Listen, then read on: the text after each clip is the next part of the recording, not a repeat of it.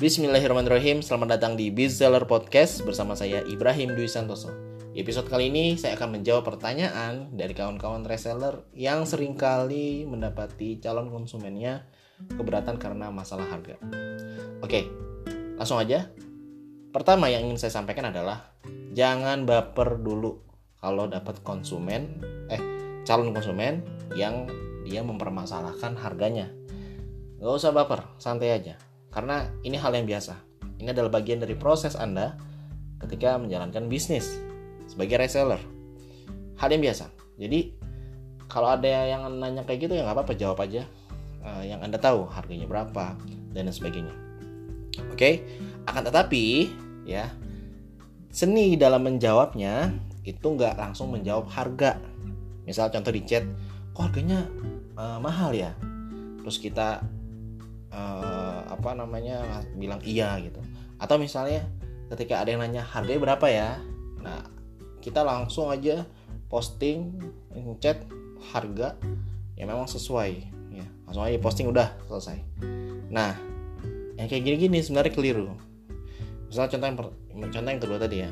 Kalau misalnya ada yang nanya harga baiknya adalah kita menjelaskan dulu benefit dari produknya ya produk ini produk yang saya jual ini gini gini gini gini gini menurut ahli itu gini gini gini gini gini dan manfaatnya yang sudah terbukti ke, konsumen adalah gini gini gini gini gini gini ya orang kalau misalnya produknya di atas rata-rata dibanding produk sejenis misalnya tapi dia dijelaskan dia jelas dia dijelaskan dan dia paham tentang produk knowledge-nya baik dari manfaatnya dari detail-detailnya insya Allah dia akan mau beli produk Anda yang memang harga di atas rata-rata.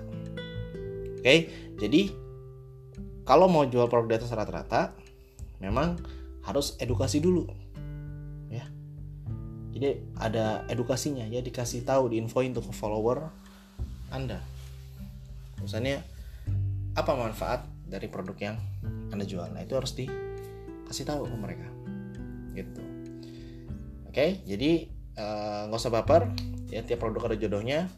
Dan sebelum memberitahu harga, saran saya Anda infokan dulu manfaatnya apa, kenapa bisa harga segitu, ya. Mungkin Anda jelaskan diferensiasinya dibanding produk lain, perbedaannya dibanding produk lain. Insya Allah jika calon konsumen paham, maka mereka akan mau beli.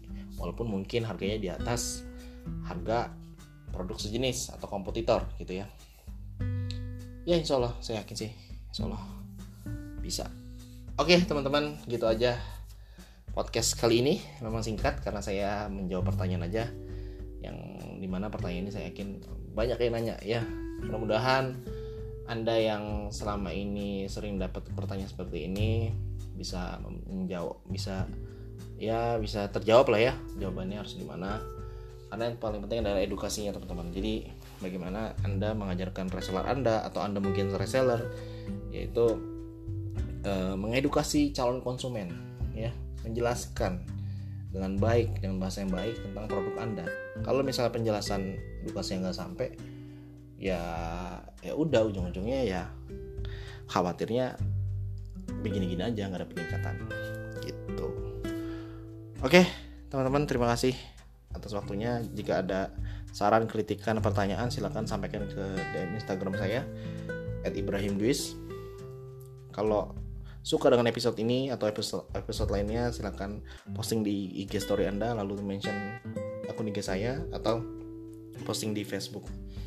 Insya Allah saya sangat senang sekali karena saya bisa dapat feedback, bisa berkomunikasi dengan para pendengar Seller Podcast.